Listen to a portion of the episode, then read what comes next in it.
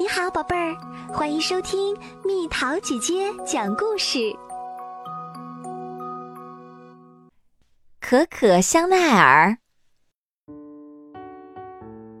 这本书讲的是小女孩加布利埃尔的故事，讲她如何长大成为著名的设计师。小时候，她在修女院学校上学，修女们觉得她很古怪。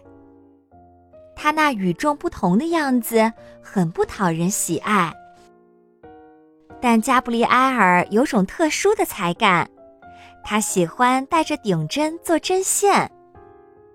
长大后，他白天当裁缝穿针引线，晚上以可可香奈儿为艺名去歌厅表演。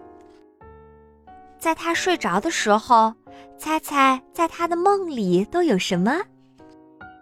他送了朋友一顶女帽，样子简洁大方，不像一般的帽子那样复杂花哨。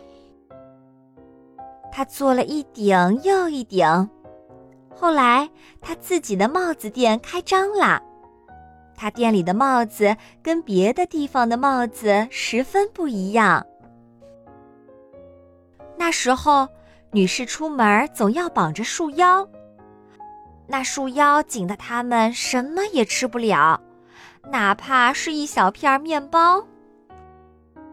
可可决定采取行动，简洁舒适是他的风格，这一定会引发轰动。他的第一场时装展览终于到来，有些人看了以后，认为简直是胡闹和捣乱。但是时间证明了可可的看法是对的，不是将许多亮闪闪的装饰堆在一起就是美丽。这就是为什么一提到时尚，人们就会想到小加布利埃尔，也就是伟大的设计师可可香奈儿。